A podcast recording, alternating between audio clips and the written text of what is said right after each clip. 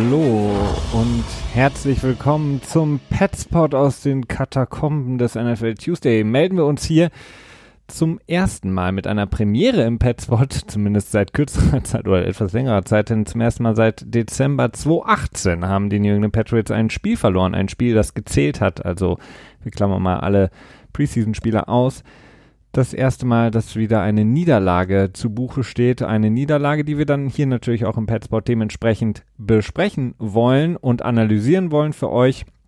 Ähm, nach der gestrigen Niederlage im Sunday Night Game der New England Patriots gegen die Baltimore Ravens in Baltimore 37 zu 20 das Endergebnis. Eine wie auf dem Papier zu sein scheinende deutliche Niederlage, die wir hier besprechen wollen, ob es wirklich so deutlich war, wo es vielleicht dran gelegen hat, was die Probleme sind, wie wir weiter vorangehen können als New England Patriots Fans, Sympathisanten, wie auch immer. Das wollen wir hier besprechen im Petspot mit Christian. Ich grüße dich. Hallo Felix, ein ähm, heute ein etwas weniger enthusiastisches äh, Hallo, denn ja, äh, gute Laune können wir natürlich äh, nicht so ohne weiteres sein im Moment, ne? Ja, nicht nicht unbedingt. Also es gibt äh, natürlich immer, immer Schlimmeres als äh, sportliche Niederlagen, aber ähm, äh, mit Sicherheit eine Niederlage, die uns viel zu besprechen oder zumindest viel Stoff gibt. Denn ähm, ich hatte es kurz angedeutet, das Ergebnis, Christian, 37 zu 20 ist sehr, sehr deutlich. Wenn man das Spiel dann aber sieht, war es eigentlich das ganze Spiel über nie wirklich so komplett so deutlich, wie das am Ende dann um, auf den Statsheets zu sein scheint. Siehst du es an? Jein. Also, ich finde, es gab einen ziemlich ähm, eine, ne gute Phase in der Mitte des Spiels. Ja, ne? genau. Also, ne, also im, im zweiten Quarter, gerade Ende der zweiten Hälfte, okay, dass Bill Belichick dann nicht dafür geht, ähm, von der Zweierlinie, glaube ich, dann lieber ein Field Goal schießt, um das Ganze dann äh, zu einem 17 zu 13 zu machen und damit in die, in die Halbzeitpause zu gehen. Ähm, mag ich eigentlich nicht den Call. Ich finde ihn eigentlich auch richtig schrecklich. Aber äh, wenn du dir generell die, die Red Zone Efficiency der Patriots anschaust, im Moment äh, vielleicht auch verständlich, dass da nicht äh, das noch ausgespielt wurde. Ähm, insofern ja, und dann ging es halt weiter. Wäre der ja, und dann gibt das hätte, hätte Fahrradkette-Spiel los. Ne? Ähm, danach, die Offense in der zweiten Hälfte hat eigentlich ganz gut geklickt zu Beginn, ähm, aber ja, gut, also so deutlich, wie es am Ende ausgegangen ist, 17 Punkte Vorsprung, äh, so sah es eigentlich am Anfang und am Ende aus. ja, genau, zu ganz zu Beginn des Spiels ähm, und zum Ende hin in der Mitte, du hast es angesprochen, äh, Bill Belichick, das vielleicht zu dem Thema, das du gerade schon mal angerissen hast, mit der äh, Entscheidung, das Field Goal zu schießen, kurz vor Ende der Halb, äh, vor Ende der zweit, des zweiten Quarters, vor der Halbzeit er hat gesagt, oder zumindest hat er andeuten lassen, dass natürlich. Er wanted to take the points. Genau, er wollte die Punkte und er hatte natürlich im Hinterkopf, dass die Patriots in der zweiten Halbzeit den Ball bekommen. Also das gewohnte Double Dipping, was sie ja so gerne machen, vor der Halbzeit, nach der Halbzeit scoren. Waren sie auf einem guten Weg. Also ähm, deswegen insgesamt, das war dann relativ eng ins, äh, in dem Moment, hätte noch deutlich enger oder auch besser werden aussehen können für die Patriots, was den Score anging aber du hast es angesprochen, ja, Turnover, ähm, Fehler insgesamt haben das dann so ein bisschen wieder zerrissen. Na, Im Grunde genommen für mich, ähm, deswegen hatte ich das so ein bisschen eingeleitet, nicht ganz so weit auseinander, wie es zu sein scheint, das Spiel. Ja, denn grundsätzlich hast viele, du recht, ja. Viele Fehler, ähm, sowohl Penalties als auch generelle Turnover-Fehler, haben im Grunde genommen das Spiel dem Patriots sehr, sehr schwer gemacht. Wir kommen natürlich dann auch drauf gleich, wie genau. Man muss natürlich dann aber auch in dem Moment ähm, einfach auch mal vielleicht so ein bisschen wieder sich zurückholen auf äh, den Boden der Tatsachen, ein bisschen erden. Es ist das die erste Niederlage und das ist sehr, sehr ungewöhnlich generell in der NFL seit 2018 Dezember. Es ist auch eine Niederlage gegen ein Gegner, der zu Hause gespielt hat mit einem, wie man so schön immer sagt, Momentum, das von Anfang an da war, das vor dem Spiel schon da war, die auf einer, naja, sehr, sehr guten, positiven Welle geschwommen sind und eben auch zu Beginn relativ viel Erfolg hatten. Und dann muss man auch sagen, Baltimore das wahrscheinlich beste Saisonspiel geleistet hat. Also die Spiele davor von Baltimore waren ja manchmal auch so eine Achterbahnfahrt das war mit Sicherheit der insgesamt konstanteste und beste Auftritt. Dann auch noch zu Hause. Dann ist es natürlich doppelt schwer für den Gegner auswärts da was zu holen. Ähm, wir können vielleicht, ähm, ich weiß gar nicht, wir können natürlich mit unserem gewohnten gut, schlecht und, und verletzt äh, starten. Ich würde aber vielleicht eher so ein bisschen, ähm, denn es gibt natürlich viele Sachen, die wir auf die Listen packen können, aber wir können das Ganze ja so ein bisschen einleiten und erstmal so ein bisschen, sag ich mal, im großen Ganzen auf das Spiel schauen, Christian.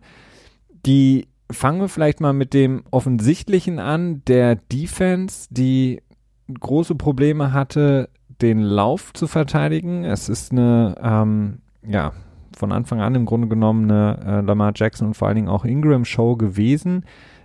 Erstaunlich, wenn man sich überlegt, dass die, das habe ich heute noch gelesen, die Stat in 16 Spielen mit Lamar Jackson haben die Ravens im Schnitt 208 Yards ähm, an Laufspiel zustande ähm, gebracht. Also 208 Yards auf dem Boden und die Patriots hatten nicht so wirklich, das hatte ich den Eindruck auf dem Schirm, beziehungsweise auf dem Schirm vielleicht schon, aber haben es teilweise skurril verteidigt, muss ich sagen. Ja, ähm, die, die Laufverteidigungsprobleme, die habe ich, ähm, ich glaube, letzte Woche im, im NFL Tuesday schon, schon angerissen, als wir kurz über die Pets gesprochen haben. Es hat sich bei, ähm, gegen, bei dem Cleveland-Spiel gegen Nick Chubb auch gezeigt und auch äh, gegen Buffalo in Woche, war das Woche drei? Ich glaube ja. Mhm. Ja, auch da äh, hatte, hatte die, die Laufverteidigung schon ihr ihr hässliches Gesicht gezeigt, wenn ich mal wieder so einen Anglizismus äh, so komisch rüberbringe. Darfst du. Ähm, es ist problematisch ähm, in Spielen, in denen du halt offensiv ja, ne, nicht, mhm. nicht abliefern kannst. Also äh, die Patriots sind es, sind halt sehr häufig äh, in Führung liegend und äh, sehr häufig haben sie dann auch nicht so die Notwendigkeit, den Lauf zu verteidigen, weil Teams natürlicherweise nicht so viel laufen, wenn sie zurückliegen, äh, weil es einfach mehr Zeit frisst und dementsprechend Teams brauchen ja mehr Zeit, wenn sie zurückliegen. Dementsprechend die Laufverteidigung selten so im Fokus bei den Patriots, dass es jetzt dieses Mal so ja katastrophal im Prinzip war. Ich glaube, ähm, einen Average von sieben Yards insgesamt, aber das ist jetzt vielleicht auch nicht so wirklich wichtig.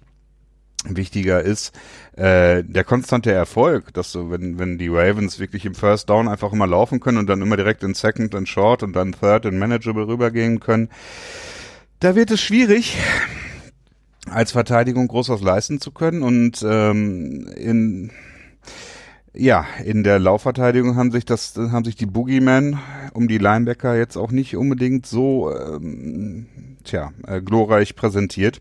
Nee, absolut. Allerdings dürfen wir auch wirklich nicht vergessen, dass äh, wenn Lamar Jackson eine Qualität hat, dann ist es eben das Laufen und das ist auch ein bisschen, äh, ich glaube, das wird ihm auch nicht ganz gerecht, wenn ich das so formuliere, denn er ist ein, vielleicht der beste Athlet in der gesamten NFL.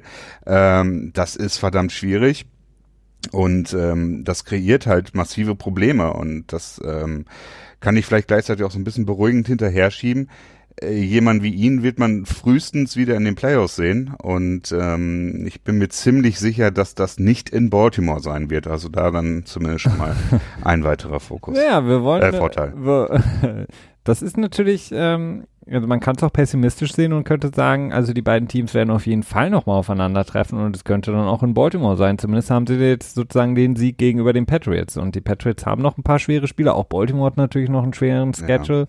aber ähm, ich glaube nicht, dass Baltimore, also Baltimore, Baltimore, wird mehr Spiele droppen als wird als, mehr als droppen, ja klar. Das glaube ich auch, auch, allein schon aufgrund der Tatsache, wie sie in dieser Saison gespielt haben gegen ja. vermeintlich schwächere In Cleveland verloren, ne? Ja, also klar. Ähm, ich habe so ein bisschen das Gefühl und ich weiß nicht, ob es nur schon wieder eine zu steile These ist, aber ich habe so ein bisschen das Gefühl, dass Lamar Jackson nicht verteidigt werden kann. Also Lamar Jackson hebt dieses ganze das wir seit, was wir seit Jahren sehen, diese Read-Option, im Grunde genommen nochmal auf ein komplett anderes Level. Also das, was wir in der Liga mit RJ3, Colin Kaepernick, was so ein bisschen reinkam, Chip Kelly, der das gemacht hat, das war so nett, aber die heben das nochmal, also Lamar Jackson hebt das nochmal auf ein komplett anderes Level. Wie lange das wie lange das funktionieren wird, keine genau, Ahnung. das ist die Sache. Du kannst ihn so lange nicht verteidigen, bis er sich das Kreuzband reißt. Ja, aber das ist ja egal erstmal. Also Ja, das gewinnst du ja. erstmal. Das ist so ein bisschen so Das wie stimmt. irgendwie die, die Wildcat, die nirgendwo so wirklich funktioniert hat, außer in Miami für mm, ein Jahr so ungefähr. Ähm, so, Das die ersten waren, ne? so, so ist es so ein bisschen bei Lamar Jackson, weil er wirklich unglaublich ist. Also i- du kannst ihn, glaube ich, nicht verteidigen und du kannst dich auch nicht darauf vorbereiten. Und Bill Belichick ist ja so wirklich wahrscheinlich der beste Coach, wenn es darum geht, hier ist dein Gegner, ich bereite den Gegner für mein Team vor und mein Team wird im Grunde genommen von nichts überrascht. Das Problem ist halt einfach nur, Lamar Jackson ist kein Quarterback wie jeder andere, der den Bill Belichick bevor, zuvor äh, Gameplan ähm, schmieden musste gegen ihn. Denn Lamar Jackson macht halt einfach Sachen, die, die nicht zu erwarten sind, die völlig außer der Reihe sind. Und ich meine, allein diese Read Option, er, dass ob er den Ball behält oder an Mark Ingram weitergibt, dann aber auch sein, ein, äh, seinen Laufweg, falls er den Ball hält in der Read Option und den nicht abgibt, ist teilweise ja so völlig aus dem Ruder. Also er folgt keinem Plan mehr. Also er, dieser, dieser, dieses Play, das haben die Patriots Instinctive, ne? ja, das haben die Patriots eigentlich gut gespielt. Ich glaube, in der Red Zone war das, als ähm, er den Ball gehalten hat und eigentlich hinter Doyle, dem Thailand, hätte herlaufen sollen, der der Lead-Blocker Mhm. war in dem Play und er sieht einfach, okay, das wird nichts und entscheidet in so einer rechts, ne? Millisekunde nach rechts und läuft fast für den Touchdown. Dann muss man vielleicht einfach sagen, okay, du kannst es nicht verteidigen. Es ist halt so. Ja, ähm, das, deswegen, das, das meine ich jetzt noch, würde ich noch dazu packen, ist ein Wiedersehen in den Playoffs, je nachdem, egal wo es stattfindet, wahrscheinlich in Foxborough, aber wenn sie sich wiedersehen in den Playoffs, finde ich die Chancen 50-50. Jetzt, wo, Ach, wo ich das gesehen habe, weil Lamar Jackson ist für mich halt einfach nicht zu verteidigen. Du kannst keinen Gameplan gegen ihn erstellen. Ähm, ja, vielleicht, also natürlich ist er zu verteidigen. Ich meine, äh, die Ravens haben oft genug gepantet in dem Spiel. Ähm, aber ich weiß, was du meinst. Das war jetzt auch nur ein bisschen schnippisch von mir. Sorry. Ähm, also erstmal weiß ich nicht, ob Baltimore gegen Kansas City und ähm, überhaupt so sicher weiter wird kommen. Klar. Ähm, je nachdem, gegen, ob sie erst gegen äh, die Patriots laufen in den Playoffs, ne? Aber wahrscheinlich werden sie dann eher als drittes Team weiterkommen. Und wenn die Patriots die äh, den First Seed haben, wovon ich schon so ein bisschen ausgehe, weil einfach drumherum KC und Baltimore zu viele Spiele äh, droppt oder droppen wird, äh, das ist natürlich auch ein bisschen hypothetisch. Äh, dann werden sie natürlich erst auf Kansas City gehen und sich da quasi schon mal so ein bisschen selber fetzen und dementsprechend bin ich mir gar nicht mal so sicher, ob, ob die ähm, Ravens ähm, dann der Gegner sein werden im vermeintlichen AFC Championship Game. Mhm. Denn was Baltimore, äh, was Kansas City angeht, ist halt nun mal, die sind, die können halt massiv offensiv drauflegen, die können unheimlich schnell scoren. Und das ist eigentlich so die perfekte, das perfekte Gegenmittel gegen so eine starke Lauf, ähm, so eine starke Laufoffensive. Mhm. Wenn, wenn Baltimore dann ihr Running Game anzieht und dann so einen 8-Minuten-Drive hinlegt und dann kommt Pat Mahomes um die Ecke und sagt, okay, ja, ich werf mal zwei, drei Bälle und dann geht, keine Ahnung, Tyreek Hill oder wie auch immer lang und hast dann in anderthalb Minuten die Antwort äh, auf dem, darauf gegeben. Nicht so optimal für, für so ein Running First Team, auch wenn es natürlich immer dabei Elemente bleiben wird und es vielleicht auch vereinzelt dann besonders gut sein kann, aber ich bin mir da nicht so sicher. Also ich äh, würde noch lange nicht sagen, dass Baltimore Ravens ähm, prädestiniert sind für äh, ein AFC Championship Game. Nee, ich, ich, ich sage es, ich würde auch nicht sagen, dass sie dafür prädestiniert sind. Ähm, ich finde halt einfach nur Lamar Jackson als die Person, von dem ja alle vor einem Jahr noch gesagt haben, der sollte vielleicht einfach, vielleicht Wide Receiver nur spielen. Ähm, es ist erstaunlich. Also das Average, was er erläuft, das hatten andere Quarterbacks oder der Großteil der Quarterbacks gerne als äh, Passing Average. Mhm. Ähm, und natürlich kann man ihn auch verteidigen situativ mal, aber du kannst nicht so wirklich Nö, Gameplan gegen ihn. Du kannst ihn nicht 60 Minuten wirklich ähm, äh, in Schach halten. Und zum Beispiel der erste Drive der Baltimore Ravens, der war sehr, sehr bezeichnend. Also die Patriots ähm, verteidigen das erstmal ganz gut und haben ihn eigentlich, als das dritte Down dann war, und er wirft den Ball, den, den wirft vielleicht sonst nur noch Pat, äh, Patrick Mahomes so zu Hollywood Brown und der Drive geht weiter. Und wenn man sich da auch vorstellt, okay, da ein Three and Out und die Patriots mit dem Ball direkt, Ja, da gab es viele Situationen. Das, das, das war halt direkt so in dem ersten Drive, so wo du gedacht hast, okay, wow. Und dann ging es halt weiter und dieses hat sich dann so aufgebaut, dieses Selbstbewusstsein, was sie hatten und ähm, Lamar Jackson, der teilweise natürlich auch, ähm, muss man sich als Baltimore Raven-Fan wahrscheinlich auch irgendwie so eine halbe, weiß nicht, äh, die Hand vor die Augen halten, wenn er irgendwie erstmal 20, 30 Yards hinter der Line of Scrimmage mhm. Aber bis jetzt funktioniert es halt. Klar wird es irgendwann nicht mehr funktionieren oder wird es auch mal die ein oder anderen herben Rückschlag geben für ihn, aber naja, das ist halt wirklich, ja krass. Also die Patriots Defense hat teilweise auch Sachen richtig gemacht, aber ähm, ja, waren halt einfach erstaunlich. Also ich habe das so noch nicht gesehen und die Patriots haben schon gegen viele dieser ähm, Quarterbacks, die so mobil sind, gespielt. Colin Kaepernick, wir hatten es angesprochen auch, ähm, dieses Night Game, was sie damals verloren haben zu Hause gegen die 49ers oder Russell Wilson, den sie schon ein paar Mal gespielt haben. Aber kaum bei ja, kaum einem. Nie war ein Quarterback so, ja. so laufintensiv, ne? Das ist halt der große Unterschied. Und vor allen Dingen auch, ich meine, Simon, der glaube ich zweimal fast untouched aus, äh, durchläuft ja. und äh, Lamar Jackson dreht einmal nur ganz kurz so die Hüfte weg und äh, extrem frustrierend, aber ja. Ähm, ja, also ich, ich bin halt wirklich, was, was, was das Generelle angeht, sehr skeptisch, denn im Prinzip seitdem Kaepernick und, und Wilson die NFL-Bühne betreten haben, ist, äh, wird jedes Jahr wieder ähm, die NFL, wie wir sie kannten, ist vorbei. Jetzt kommt der neue Style, Air Raid Offense aus dem, High, äh, aus dem College und äh, laufende Quarterbacks und alles wird ganz anders. Wird jedes Mal wieder proklamiert in der Offseason vermeintlich und ähm, dann äh, gibt es immer wieder spezielle Quarterbacks, die durch ihren Lauf äh, und ihre Laufbereitschaft und Fähigkeit äh, auffallen, positiv auffallen, dann ins, ins MVP-Race gehoben werden und ja, äh, sie werden es dann am Ende nicht, äh, entweder weil sie die Leistung nicht aufrechterhalten können oder weil sie auf Injured Reserve landen. Ähm, was natürlich nicht heißt, dass es nicht mehr eine Saison lang gut funktionieren kann und dass äh, äh, Lamar Jackson die Baltimore Ravens sich vielleicht in diesem Jahr sogar zum Super Bowl tragen kann. Das, ähm, aber es ist für mich nach wie vor kein Rezept für konstanten Erfolg. Ja, man könnte aber dagegen halten, es gibt. Also konstant mehrere Saisons, nicht. Russell Wilson wäre ein Beispiel dagegen. Ja, aber der ist kein Running Back.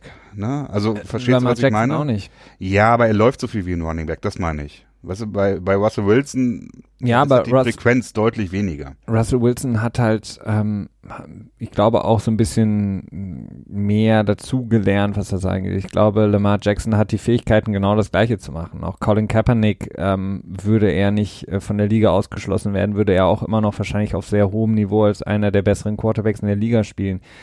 Ähm, also ich glaube schon, dass es, dass es möglich ist, wenn. Also als Passer sehe ich jetzt Lamar Jackson nicht so sonderlich stark. Also nicht, nicht schlecht, aber auch nicht stark.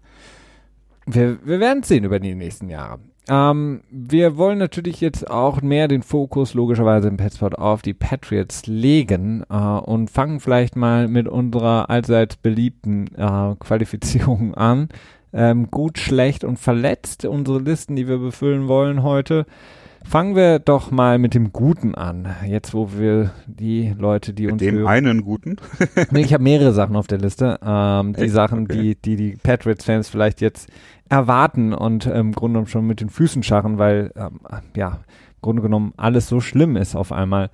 Ähm, deswegen wollen wir vielleicht erstmal die guten Sachen auspacken. Ist, wenn du nur eine Sache hast, Christian, dann bitte. Nein, ich habe auch mehr. Ja. Aber das erste, was ich nennen würde, ist ähm, keine weiteren Verletzungen. Okay, ja, aber da sind wir nicht. ja, aber es ist gut für mich. Also ich muss schon etwas tiefer in der Kiste graben. Dann äh, definitiv Mohamed Sanu. Also ich finde es schon erstaunlich, wie schnell er produktiv sein kann in, in der Offense. Das ist ähm, schon sehr gut und er ist auch ziemlich genau das, glaube ich, was die Patriots brauchten am Ende. Speziell jetzt auch im Hinblick auf die nächsten Spiele.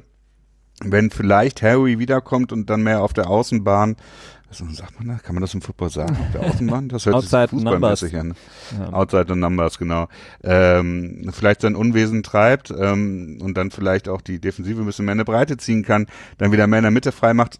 Hoffentlich, falls Harry überhaupt jemals aktiv wird. Wer weiß, kann auch sein, dass die Patriots und Coach Bill Belichick und vor allen Dingen Tom Brady sagen, nee, ähm, mit Jacoby Myers habe ich jetzt einen besseren Rapport aufgebaut. Das war es erstmal mit Harry. Der ist jetzt nur noch da, wenn irgendjemand verletzt ist. Ich hoffe. Wir werden sehen. Ich hoffe. Ja, nicht. ich hoffe es auch nicht, aber ich bin mir da nicht mehr so sicher. Ich bin mir leider auch nicht mehr so sicher, was Nikhil Ähm. Harry angeht. Der übrigens in Active gesetzt wurde vor dem Genau. Spiel, also er kam nicht in den 46-Mann-Game-Kader. Ähm, konnte man ein bisschen erwarten. Es gab da so eine, würde ich jetzt mal sagen, für mich war es so eine 50-50-Sache, aber dass er dann nicht aktiviert wurde, ist im Grunde genommen auch etwas, was jetzt bei Bill Belichick nicht so ungewöhnlich ist. Der nimmt dann lieber noch den dritten oder vierten D-Liner mit in den ähm, Tageskader Special Teamer. oder Special Teamer als den, den Wide Receiver. Aber ich hoffe es wirklich sehr für Nikhil Harry. Es wäre wirklich sehr, sehr schade, wenn er es wirklich nicht mehr schaffen würde, diese Saison. Ähm, denn Jacoby Myers nett, aber hat gute, gute Flashes gehabt, aber ich würde mich schon auf einen gesunden Nikhil Harry freuen. Ich finde nett, Komma, aber Pünktchen, Pünktchen, Pünktchen reicht eigentlich schon komplett aus. Jetzt hätte ich gar nicht mehr sagen müssen. Ja, okay. Aber was Sanu angeht, äh, wirklich schönes Spiel. Ich, was hat er am Ende gehabt? Knapp 80 Yards Receiving. Über 80 81. Yards, ähm, ich glaube 10 Receptions bei 14 Targets und 85, 86 Yards, irgendwie sowas um den Dreh. Ich Ja. guck mal eben schnell. 81 81 sorry, ja. Mhm. Mhm. Also sehr schön, sehr in Ordnung. Vor allen Dingen Äh. auch ein, so ein bisschen so ein, äh, äh, man hat so das Gefühl gehabt, auch wenn das jetzt nicht wirklich ähm, seine Klasse war, äh, der Touchdown, aber vielleicht könnte er dann auch vielleicht mit, zusammen mit Nikhil Harry so ein bisschen dieses, diese Red Zone Schwäche auffangen. Ja, da, da, da, dafür, da habe ich die meisten Hoffnung bei, bei Harry für, dass er in der Red Zone ähm, also als großes Target quasi ähm, tja, für Touchdown sorgen kann, also den Genau.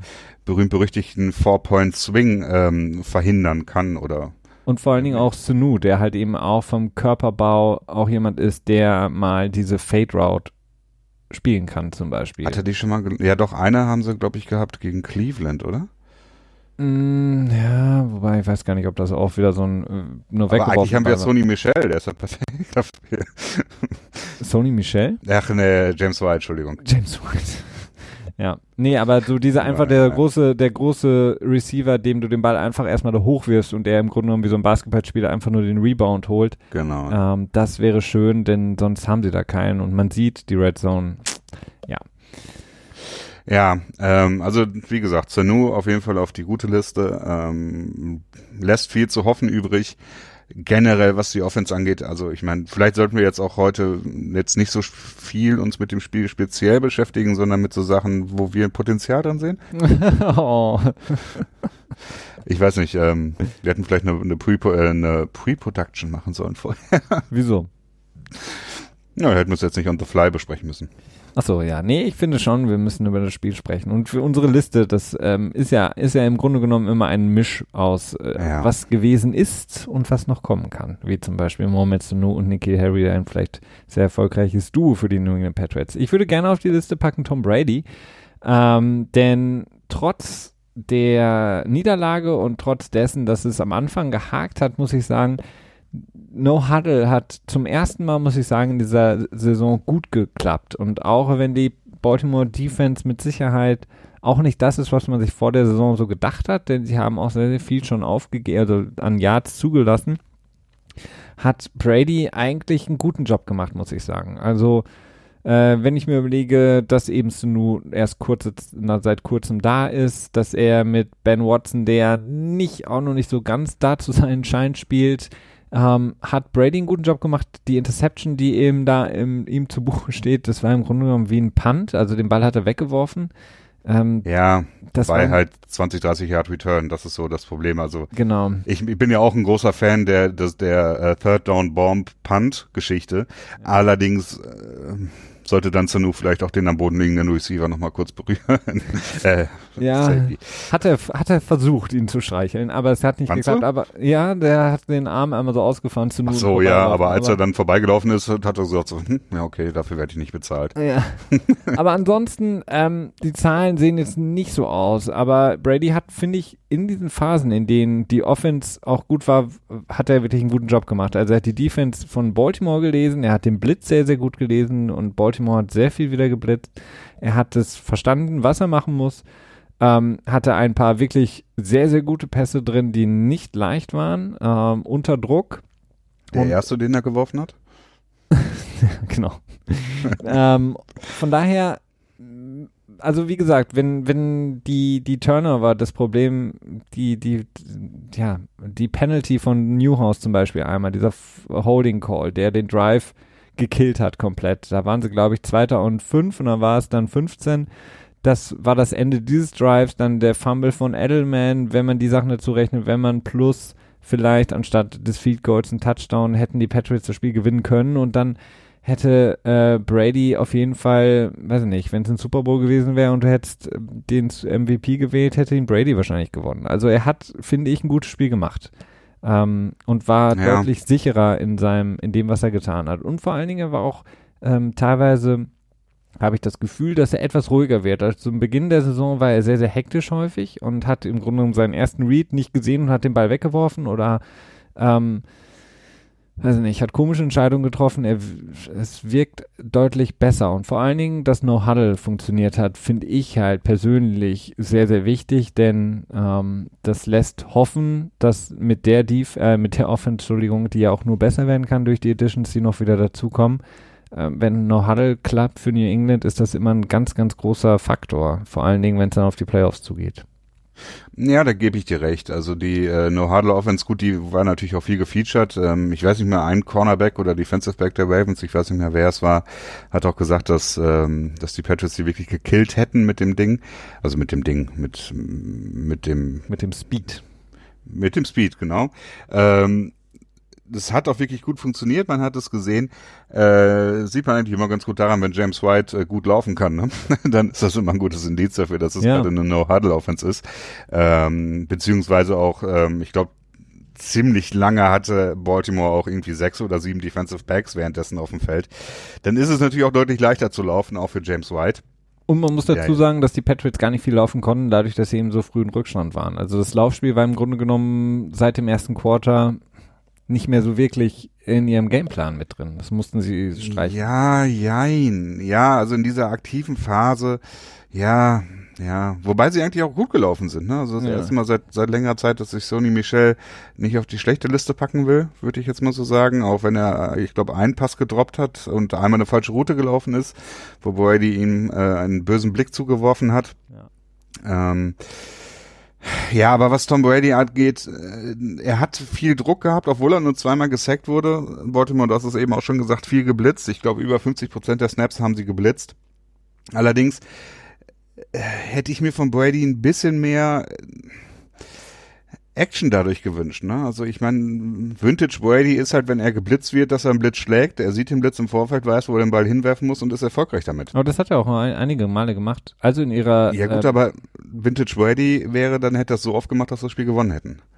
Weißt ja, du? aber was ist Vintage Brady? Also Vintage Brady hat vor ein paar ja. Jahren auch äh, Sunday Night Game in Baltimore verloren. Ne? Und das war vielleicht ein bisschen knapper noch, aber das waren so die Vintage Brady Jahre oder wenn so als äh, so ein Peak ja, gut, möchte. Vielleicht müssen wir es auch nicht Vintage Brady nennen, aber ähm, ja, klar. Ich wehre mich nicht dagegen, ihn auf die gute Liste zu setzen, aber ich selbst würde es nicht tun. Mhm. Hast du denn sonst noch einen? Weil ich habe sonst noch einen. Mhm. Julian Edelman ist so ein bisschen ähnlich, äh, eigentlich nicht für mich auf eine gute Liste, aber ich würde mich nicht gegen wehren, denn der Fumble war halt massiv. Aber vieles, was er auch gemacht hat, war halt extrem wichtig auch wieder. Gut, dass du es so betont hast. Massiv. Ja, ich wollte, ich wollte keinen Zweifel überlassen. sehr gut. Ja, das war sehr ähm, dieser Fall. Cyrus Jones als auf die gute Liste. ja, Cyrus the Virus. Endlich macht sich der Second Round Pick ah. be bewährt. Ja, das hat sich Belichick auch gedacht. Dafür habe ich ihn gedraftet damals. Da habe ich den Second Round Pick aufgegeben, damit er mir für äh, Baltimore den Ball fummelt. Ja, das war so, man hat es ein bisschen erwarten können, ne? Cyrus ja.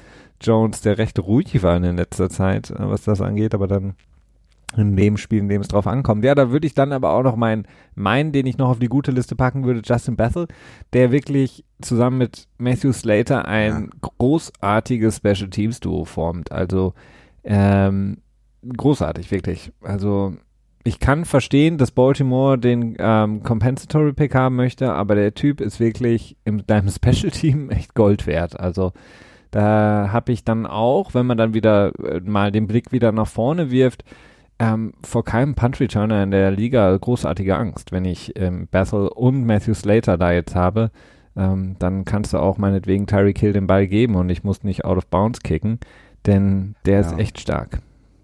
Ja, das äh, macht sich, glaube ich, auch dadurch bemerkbar, man sieht Slater irgendwie so gut wie nie ja. im, äh, beim Punting, denn äh, mittlerweile wird halt zu Bethel gekickt, also zu Bethels Seite, dementsprechend hat Slater den längeren Weg und ich wundere mich immer, dass äh, Cardona vor Slater im Bild ist.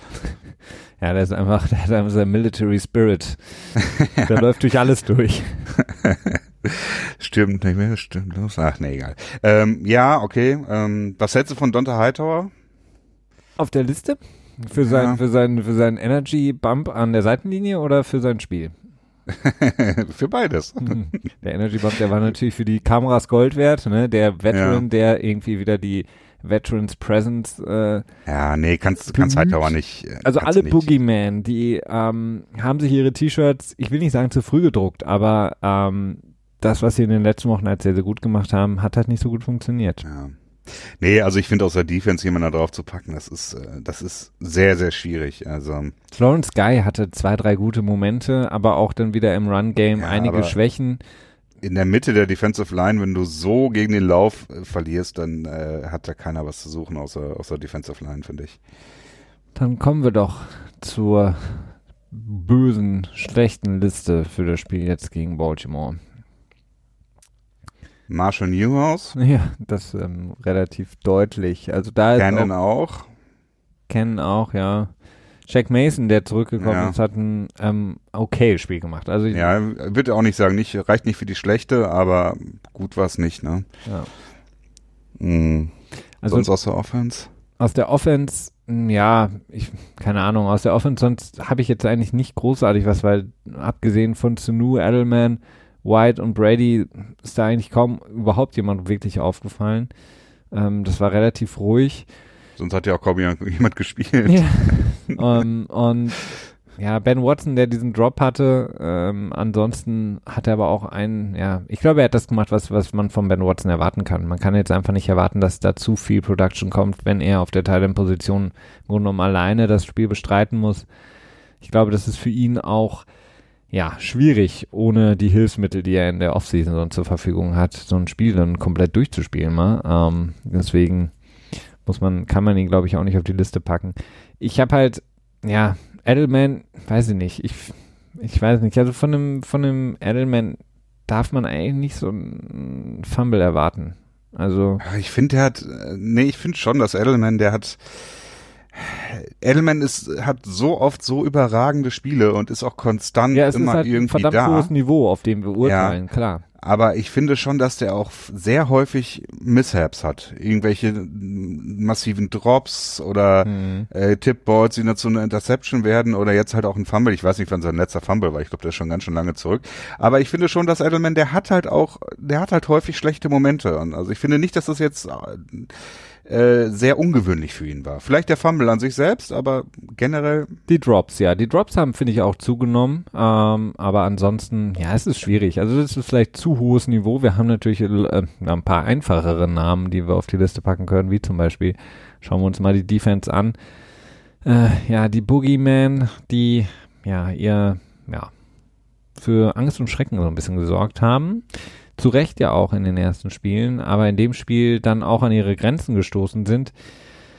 Ich weiß es nicht. Es sieht natürlich immer ein bisschen schwierig aus, von außen betrachtet, wenn dann eben so ein Jamie Collins irgendwie versucht, im Backfield ein Play zu machen gegen Lamar Jackson und ja, dann stürzt, weil er im Grunde genommen das Gleichgewicht, äh, Gleichgewicht verliert oder einfach, äh, weil, sie nicht, gebrochen hat. weil sie nicht drankommen oder weil sie ein bisschen zu spät sind.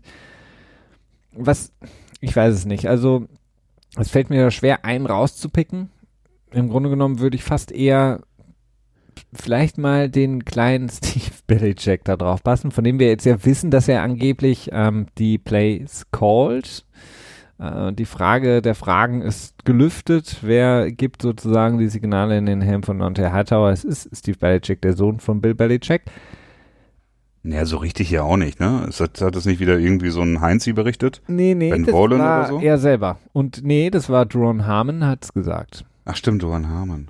Ähm, stimmt, ach, das war das. Oh, sorry, ja. Die Patriots-Spieler selber haben das gesagt, dass das von ihm kommt. Natürlich alles observed von dem Aber nicht, haben, die haben nicht über Play-Calling geredet, sondern eher, wer so die Defense-Meetings leitet, so in diese Richtung, oder? Nee, Ging auch das eher- Play-Calling. Ja, okay, Ja. gut. Ja, dann, dann Also, muss das ich mir ist die Quote natürlich- mal durchlesen. Es ist natürlich Bill Belichick, der das sagt, äh, was gemacht wird, aber ich weiß auch nicht inwiefern, also wir wissen nicht, wer dann wirklich das Play jetzt, sagen wir mal, ist jetzt ein entscheide- entscheidendes Dritter und Fünf, ähm, ob dann Bill Belichick zu Steve sagt, wir Mhm. laufen jetzt das und das und Steve sagt das dann halt weiter an Dante Hightower.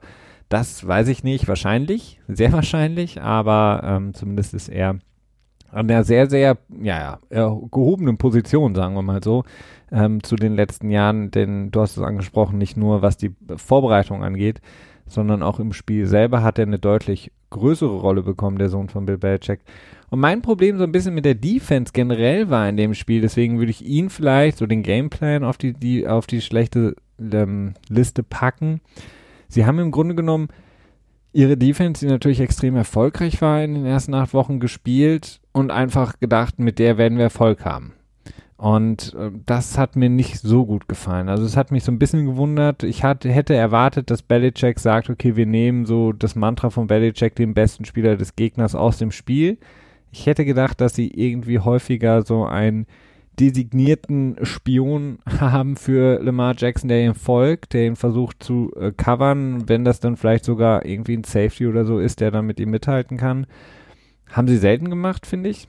Ja, aber ich fand jetzt auch nicht, dass ähm, dass das äh, die Scramble Yards von Lamar Jackson das Genick gebrochen haben. Es war ja das konstante Laufspiel und da hilft ja jetzt ein designierter ähm, äh, Ratte, wie, hat- wie hattest du es eben auf. Deutsch genannt? Spy, genau. Ähm, die, die hilft dir da, oder der hilft dir dann jetzt auch nicht unbedingt weiter. Das war eher dieses Read-Option-Gedöns und auch vor allen Dingen das, ähm, das äh, reguläre Laufspiel, das sich darauf aufgebaut hat, ne? Klar, also für die, und für ähm, diese da hilft jetzt ein Spy, finde ich jetzt nicht unbedingt weiter. Nee, für die Plays, in denen es halt, in denen sie komplett Lauf äh, verteidigt haben, natürlich brauchst du das nicht, aber in den Momenten, in denen Lamar Jackson rumgescrambled ist, dann diese teilweise die Spielzüge extrem verlängert hat, ähm, hatte ich nicht das Gefühl, dass sie da jemand extra für ihn abgestellt haben. Zumindest war das mein, ähm, meine, meine Beobachtung. Es Ja. kann anders sein, ich weiß es nicht, aber teilweise Nee, hatte hatten sie, glaube ich, auch nicht. Manchmal war es, glaube ich, ein, zwei Mal hatte ich Calvin Neu gesehen, der in so einer Position war. Da frage ich mich dann halt auch, würde Lamar Jackson jetzt scramblen, wäre das, das, das Play im Grunde genommen verloren, weil ähm, Calvin Neu kann ihn nicht halten. Und dann, wo ich so ein bisschen Probleme hatte, was in den ersten Wochen sehr, sehr gut geklappt hat, sind ihre, die Zero Blitzes der New England Patriots. Also wenn sie wirklich komplett volles Risiko gehen. Das haben sie mehrfach gemacht in dem Spiel. Ist extrem gefährlich gegen Lamar Jackson. Hat auch einige Male nicht funktioniert, denn ähm, er kann halt das, den, den, den Spielzug um diese eine Millisekunde verlängern, dadurch, dass er eben so mobil ist. Und dann bricht im Grunde genommen das Konzept des Zero Blitzes zusammen, weil du kannst so lange nicht covern. Ähm, und das ist halt, ähm, ja, schwierig. Und Ja. und auch die, diese Read-Option Fake Kurzpässe zu den Tight Ends, die sie im Grunde genommen das ganze Spiel über nicht verteidigen konnten. Ja gut, ich meine, ähm, Titans konnten die Patriots irgendwie noch nie verteidigen, habe ich das Gefühl. Ähm, beziehungsweise vielleicht bleiben auch nur die, die schlechten Erinnerungen dann in Erinnerung. Das ist, äh, ne, habe ich nie so genau beobachtet. Aber wenn wir uns an große Spiele zurückerinnern, äh, die mit Titans des Gegners zu tun hatten, dann war es meistens sehr frustrierend äh, und die Ravens haben natürlich auch ein paar sehr gute Titans, das Ja. dürfen wir natürlich auch nicht vergessen. Da äh, ist es mit Pat Chung, der dann auf dem Titan ist, ähm, in der Regel nicht getan. Leider. Ähm, ja, was, was, tja, was diese One-One-Option-Geschichte angeht, das ist halt auch, ich, ich hatte irgendwie so ein bisschen das Gefühl, dass, dass die Patriots gesagt haben, ja gut, dann lauft doch halt. So schlagt ihr uns nicht. Ja, Das geht aber halt nun mal nicht, wenn du keine Offense hast. ja sie hätten ja genug Ja. Offense gehabt, so ist es ja nicht. Das Problem ist halt einfach, Ich weiß es nicht. Ja, also sie, sie wären auf jeden Fall im Spiel gewesen. also ich glaube, ja, da würde ich dir zustimmen. Ich glaube, was Belichick mit Sicherheit gesagt hat, ähm, die, also die, die Ballbesitzzeit, die Time of Possession ist relativ egal. Interessiert im Grunde genommen keinen. Ähm, das einzig Interessante bei der ist, kannst du am Ende von einem 8-Minuten-Drive punkten. Und Baltimore Ja, ja, genau. konnte das und New England konnte es halt nicht so konstant, dass sie mithalten konnten. Ansonsten. Das ist die Geschichte. Ich glaube, drei Red Zone Trips, die äh, zu Touchdowns geführt haben bei Baltimore. Wenn das anders ist, dann sieht das Spiel natürlich auch ganz anders aus. Und auch dieser blöde Encroachment äh, war das der erste Drive sogar? ja, der erste das- Drive, das wäre ein Field Goal Also- gewesen. Boah. War das Calhoun, den können wir Ja. auch direkt auf die Liste packen. Und Adam Butler hatte später, glaube ich, auch nochmal. Sehr, sehr ungewöhnlich. Encroachment Penalties von den Patriots sieht man ganz, ganz selten. Super viele. Ich glaube auch ähm, ähm, ähm, ähm, ähm, ähm, Collins hatte, glaube ich, auch mindestens eine, wenn nicht sogar zwei. Ja, ähm, Also Ich kann mich nur an diese beiden erinnern, denn die waren wirklich sehr, sehr bezeichnend. Aber klar, was, um zurückzukommen auf das Thema, insgesamt die, ähm, die Yardage, Total Yardage waren gar nicht so weit auseinander. Ich glaube 340 zu 370 äh, zugunsten von ähm, Baltimore. Das heißt, die Time of Possession ist relativ egal für ein Spiel. Es ist nur die Frage, ja. wer kann scoren. Weil du kannst ja, es, es meinetwegen... macht halt den Margin of Error wird dadurch halt deutlich schmaler. Ne? Das Ja. ist halt der große Unterschied. und das war Und halt... wenn du das Team bist, das das Spiel langsam machen kann, dann bist du natürlich auch das Team, dass wenn du dann in der Führungsposition bist, dass du sagen kannst, okay, jetzt machen wir, jetzt reduzieren wir die, die Ballbesitze und erhöhen damit unsere Chancen. Und dann ist es schon ein Vorteil. Klar, genau. Aber generell die Zeit, die Ballbesitzzeit ist ein relativ uninteressantes ähm, Ding. Also du kannst, du An kannst, sich ja. Mhm. ne, also die, die, die, die, weiß nicht, die, die Super Bowls, ähm, die die Patriots mal hatten, ähm, in denen sie beispielsweise, ich glaube gegen Philly oder auch gegen Atlanta, die Ballbesitzzeit ist nicht so wichtig. Die Frage ist, kannst du aus den Möglichkeiten, die du hast, Punkte erzielen? Und da haben die Patriots halt einfach Probleme gehabt, beziehungsweise die Defense der Patriots halt einfach auch zugelassen. Ähm, du hast den ähm, Calhoun ähm, Penalty angesprochen, der natürlich extrem war, ähm, extrem bitter einfach und äh, gefolgt ja, ist von waren einem vier Punkte, dann nochmal die sieben Punkte von Jules Fumble hinzu. Schon hast du elf Punkte und schon sieht das Spiel komplett anders aus, ne? Also ja, deswegen bin ich jetzt auch nicht so, deswegen würde ich auch nicht 50-50 sagen, wenn du ein AFC Championship Game gegen Baltimore in Foxborough hättest. Also da würde ich auch ähm, die Nase doch ähm, mit drei oder vier Punkten bei den Patriots sehen. Vielleicht ist es auch noch das Nachwirken des Spiels, aber bei mir ist es so ein bisschen so, also ja, aber dann kommen wir wieder zurück zum Ausgangsthema und wir sind ja noch auf der auf der schlechten Liste. ähm, Ja. Genau, also die Defense, bei mir ist es halt eher so der der Gameplan, den ich nicht so ganz verstanden habe. Ähm, ich hätte mir da etwas, ein paar Neu Neuigkeiten gewünscht. Ähm, aber die Patriots haben im Grunde genommen gespielt wie gegen, meinetwegen Balt, ach, gegen, gegen Cleveland, aber da hast du halt einfach ein anderes Team, ähm, das dir gegenübersteht. Das hat mich so ein bisschen verwundert. Aber vielleicht ist es auch, äh, vielleicht ist es auch Ich glaube, ich hätte es genauso gemacht, ehrlich gesagt, im Vorfeld. Im Nachhinein äh, ja, natürlich immer klüger, aber generell würde ich sagen, ja gut, äh, wenn sie laufen wollen, lass sie laufen. So können sie gegen uns nicht gewinnen. So, das ist, glaube ich, so eine Standardeinstellung, Ja. die man äh, es sei denn, sie punkten halt auch mit ihrem Lauf die ganze Zeit.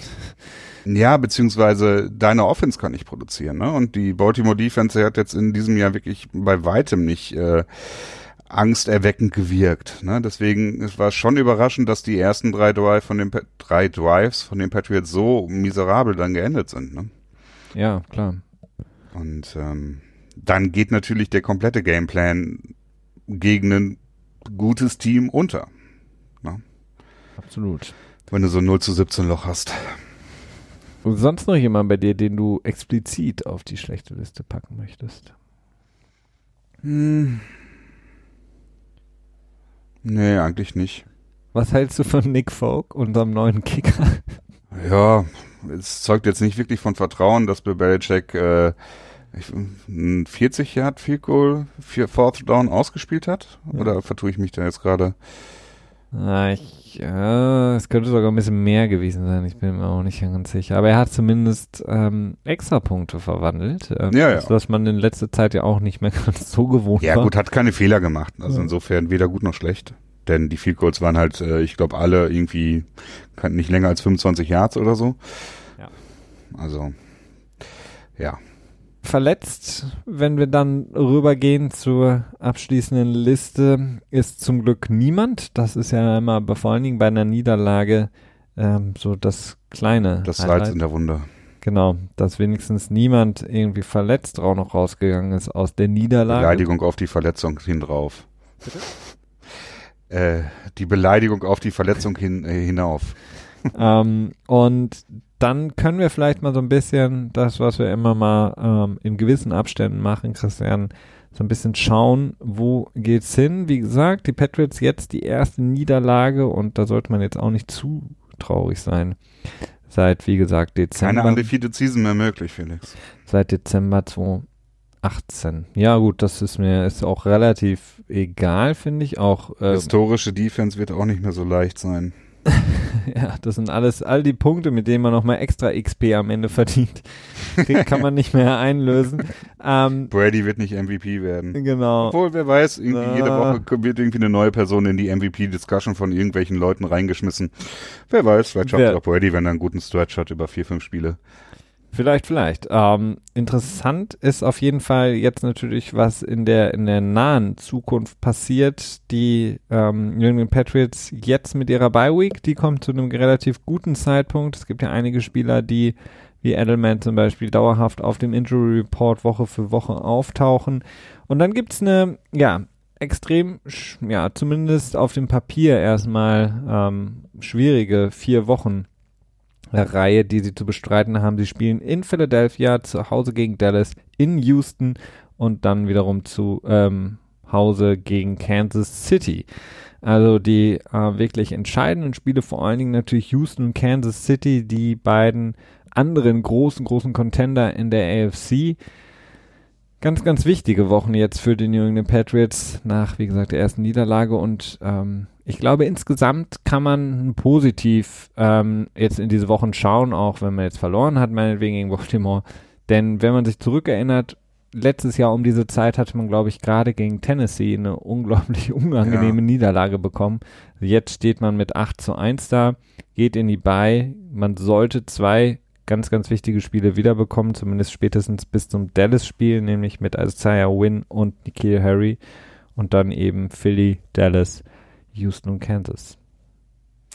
Ja, ähm, jetzt kommen wir zum, zum dicken Brett des Schedules. Ähm, es wird sehr spannend werden. Ähm, ich bin aber doch ziemlich optimistisch, dass die nächsten vier Spiele, äh, dass zumindest ein 2-2-Split dabei rumkommt und das wird meines Erachtens reichen, um den dann am Ende den, den First Seed auch zu erreichen, wenn nicht sogar vielleicht sogar ein 3-1-Split. Drei Siege, eine Niederlage.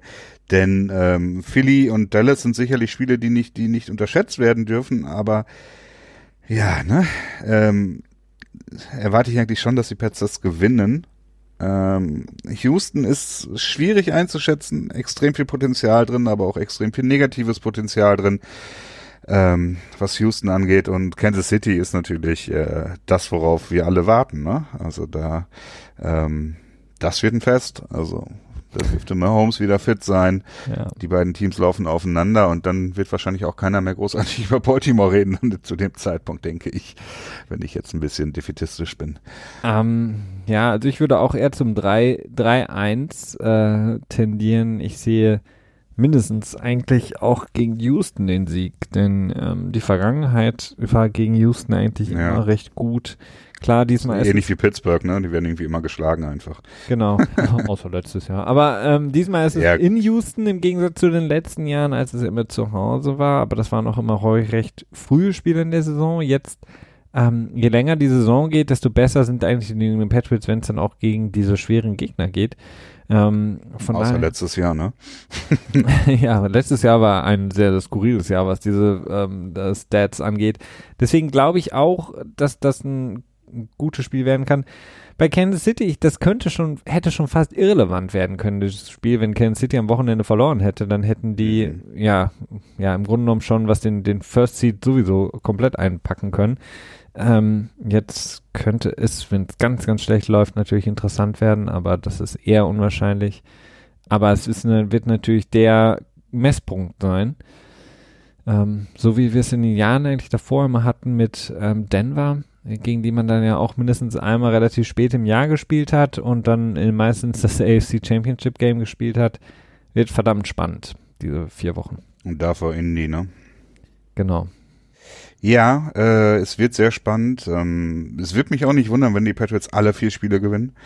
Denn was KC angeht, ich finde, die KC wirkt auf mich in diesem Jahr schlechter als im letzten. Und das ist gut, aber sie haben auf jeden Fall noch viel Potenzial, deutlich stärker zu werden. Insofern muss da auf jeden Fall ein massiver Respekt denen gegenübergebracht werden. Äh, aber generell ist es einfach auch eine recht komfortable Situation mit nur einer Niederlage. Im Prinzip kannst du dir sehr wahrscheinlich ohne Probleme eine weitere Niederlage leisten, wenn nicht am Ende sogar zwei, trotzdem den First Seed Overall haben. Ähm, und wir dürfen auch nicht vergessen, wovon reden wir hier. Ne? Wir reden davon, wie man den First Seed am leichtesten erreichen kann. Äh, das ist schon eine relative Luxusposition, ähm, die wir da innehaben. Ja. Sehr komfortabel. Insofern ähm, naja, es ist auf jeden Fall nicht äh, keine Weltuntergangsstimmung ähm, zu äh, benötigt. Ne, zu, nee, äh, nötig auf jeden Fall nicht. Und auch nicht. muss man sich keine Gedanken machen. Und wir reden ja auch, und das muss man auch dazu sagen, äh, ich meine, wir reden über, über jetzt Teams, die kommen wie Philly und so, die haben im Super Bowl gegen die Patriots gewonnen und haben ganz andere Probleme. Ja. Und äh, wir äh, sprechen hier über die erste Saisonniederlage seit sehr langer Zeit. Von daher kann man, glaube ich, sehr, sehr zufrieden sein. Die einzige Frage, die sich natürlich alle stellen, und da ist man jetzt natürlich vor allen Dingen, was diese vier kommenden Spiele angeht, nach der Bye Week, wie gesagt, ähm, diese Frage, wie gut kann die Offense noch werden? Also wie viel Luft nach oben ist da wirklich? Ähm, Unglaublich viel. Aber das ja, ist jetzt auch nicht. Beziehungsweise können Sie es können Sie es auch wirklich produzieren? Das ist ja dann die die Frage. Ähm, können ja. Sie wirklich äh, in den entscheidenden Momenten, so wie in den vergangenen Jahren, Jahrzehnten immer wenn es dann darauf ankommt, wirklich schon. das entwickeln. Wir haben es die Saison leider noch nicht so gesehen. Wäre schön, wenn wir es dann natürlich in diesen Spielen. Hä, Miami? ja, ja äh, Scherz beiseite. Ja, aber es ist natürlich auch die Offense, ich meine, das sind immer diese, diese Narrative, die rausgehauen werden. Ne? Football in New England fängt erst im Dezember an oder erst im Januar an oder erst im Februar an. Am Ende stimmt es ja aber auch. Die Patriots sind bekannt dafür, am Anfang zu strugglen. Ähm, lustiger Vergleich übrigens auch das letzte Mal, als die Patriots ähm, 37 Punkte zugelassen haben, war, äh, Gegen weißt Kansas du, wann das war? Genau, 2014 Kansas City. We are off to, dem, on to uh, Kansas, uh, Cincinnati. Genau, we are on to Cincinnati. Gegen die spielen sie auch noch. Gegen die. Genau. Aber das war das letzte Mal. Äh, dementsprechend wundert es mich nicht, beziehungsweise ich bin nicht nicht nicht äh, mutlos, was das betrifft, dass die Offense noch besser werden kann, denn Isaiah Wynn kann in Woche 11 zurück sein, ähm, ist natürlich auch ein bisschen perfekt mit der Bye Week. Ähnlich hoffe ich es auch für für Nikhil Harry, der jetzt äh, in der Bye Week quasi dann zwei Wochen lang durchtrainieren kann und dann bestenfalls relativ up to speed ist. ähm. Oder so wie New England Wide Receiver, die hochgedraftet werden er hat jetzt die Bye Week zwei Wochen, macht er Volltraining und zerrt sich irgendwie, also nicht. Ach so. ja, und dann kommt Campbell Tompkins, ne? genau. Aber wir haben ja Jacoby Myers dieses Jahr. Das ist ja quasi dann der äh, Tompkins von 2019. Ja, das ist der Overall, ja, genau. Und insofern, äh, was die Offensive Line angeht, ähm, ich hoffe einfach darauf, dass, äh, wenn Win wieder da ist, dass sie sich deutlich, deutlich steigern kann ähm, unter Umständen auch das Laufspiel besser machen kann. Dazu die Tight End Situation, die äh, mit Lacoste und Iso ja auch angeschlagen ist. Äh, wirkt sich natürlich auch auf das Laufspiel enorm aus. Man könnte auch sagen, nicht existent ist. Genau. Ähm, und insofern sind da doch einige Sachen in der Offensive, die äh, berechtigten Grund zur Hoffnung geben und es nicht wirklich ähm, träumerisch wirken lassen, wenn ich da jetzt sage, das wird auf jeden Fall noch besser werden. Die Frage ist nur, da hast du recht, wie viel besser wird es? Und ähm, What a difference a Gronk makes. Ja, ja wobei, ja. Nee. Ja. Eine, eine steile These vielleicht, Christian, für dich noch als Clickbait-Material für äh, zum Abschluss heute hier. Machen wir, packen wir den Titel? Petspot, bitte? Packen wir die in den Titel, damit ja. uns, das ist ja kein Clickbait. Ja, natürlich. Okay. Eine Sache, die ich heute gelesen habe, die mich natürlich auch wieder ein bisschen amüsiert hat, hat Bill Belichick extra ähm, konservativ gespielt, in der vor allen Dingen in der Defense hat er extra nicht das gezeigt, was er eigentlich hätte zeigen können, hat er extra Looks für Lamar Jackson ähm, aufs Ah, Feld gebracht, Rematch. damit im Rematch die Baltimore Ravens sich dementsprechend sicher fühlen und dann in die Falle von Bill Belichick laufen. Also, zuallererst einmal, Clickbait-mäßig schlecht, das muss ein kurzer, prägnanter Titel sein. Ja, dem Und können wir uns muss noch zumindest ein Teil der Frage muss nicht in dem Titel drin sein, damit man sich auch schon darüber Gedanken machen muss. Wir können es noch nachbearbeiten, schriftlich nachher. okay, Clickbait, äh, Bill Belichick extra Ja, verloren. tatsächlich in gewissen Teilen würde es mich nicht wundern. Also Dass ich er extra glaube nicht, verloren hat? Das ist jetzt der Nein, nein, Clickbait. na, nicht extra verloren. Ah. Aber es würde mich nicht wundern, wenn äh, wenn so gewisse Sachen oder so gewisse Grundideen, wie sie Lamar Jackson verteidigen wollen, äh, noch nicht äh, probiert wurden durch die Bank. Also es würde mich nicht unbedingt wundern. Ich würde es jetzt nicht als steile These aufstellen, ähm, aber es würde mich nicht wundern, denn ähm, ja, äh, so viel Belichick davon redet Woche zu Woche und unser Gegner ist das und das und ich bin heute hier, um darüber zu reden und ja, wir machen das, was am besten ist fürs Team. Ähm, Glaube ich schon, dass die Patriots die ganze Saison immer über für die Playoffs Ja, planen sonst- und dementsprechend auch so einen Fokus auf Baltimore legen, auf die Teams, wo sie denken, das und Houston und Kansas City und ne, also das ist Wir wissen das ja aus all den kleinen Nuggets, aus denen wir uns selber unser Puzzle zusammen schustern, äh, diesen kleinen Nuggets, die wir hinter den großen Mauern in Foxborough mal zu sehen bekommen, dass die Abteilung Vorbereitung, ähm, die ja orchestriert wird von Bill Belichick, mit Sicherheit jetzt schon den Ordner vollgepackt hat mit Material für ein kommendes Rematch gegen die Baltimore Ravens, sodass, wenn es dann in den Playoffs dazu kommt, du im Grunde genommen schon drei, vier Wochen Vorbereitung sozusagen parat hast. Ähm, das wissen wir aus, mm, ja, zumindest letzten Reportagen und Berichten und so weiter und so fort, dass die Patriots nicht nur für die Regular Season Gegner sozusagen das schon die ganze Zeit vorsammeln und vorsortieren, ähm, sondern auch dann für alle möglichen Gegner, die danach noch kommen können. Das ähm, glaube ich schon. Ob das dann wirklich so ist, dass er da extra versucht, eine Falle aufzubauen, weiß ich nicht.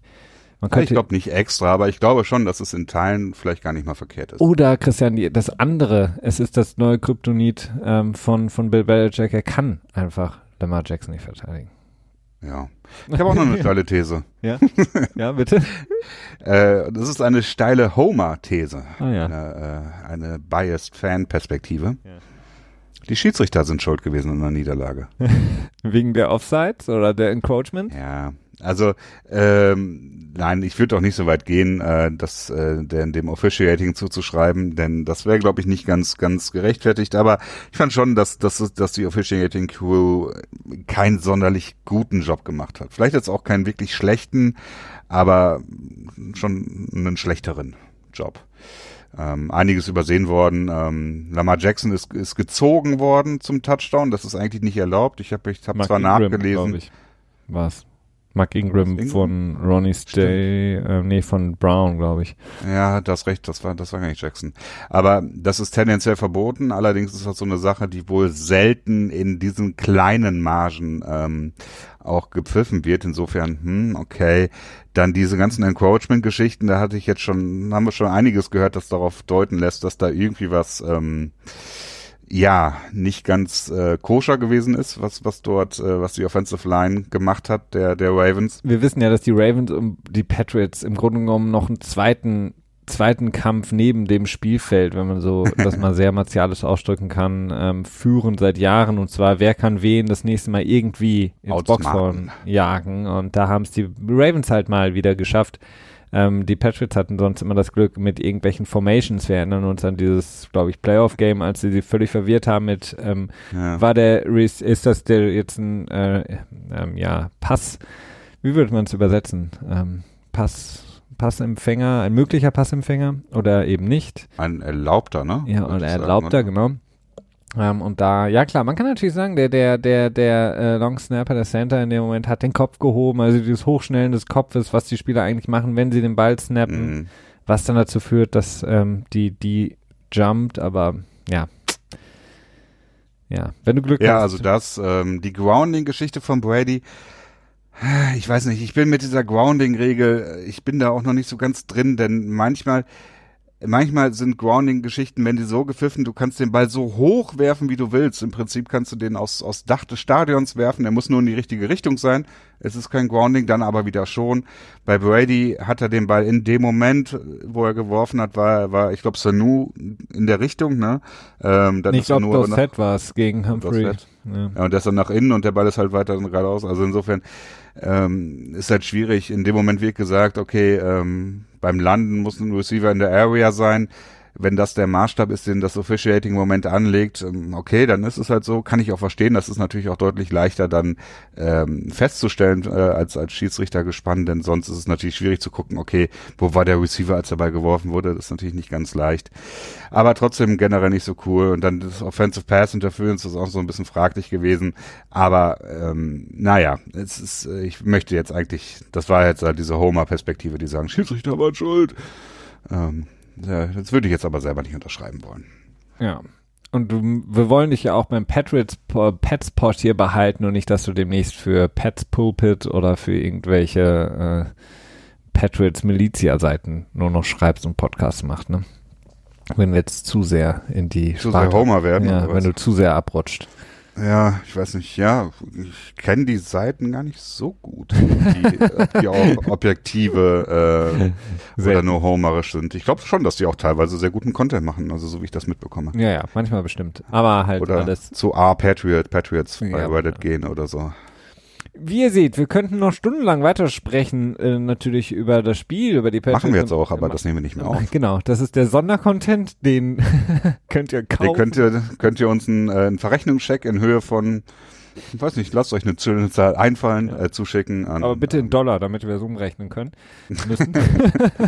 Äh, aber passt auf, dass wir unter dem Salary Cap bleiben, ne? Genau ähm, genau. Um, für alle haben wir aber gute Nachrichten, denn wenn ihr noch mehr Football haben möchtet und vor allen Dingen auch vielleicht nicht nur Patriots, dann gibt's die gute Nachricht ähm, morgen schon, denn morgen kommt natürlich unser NFL Tuesday mit dem Wrap-Up oder beziehungsweise ähm, mit dem Roundup, Christian.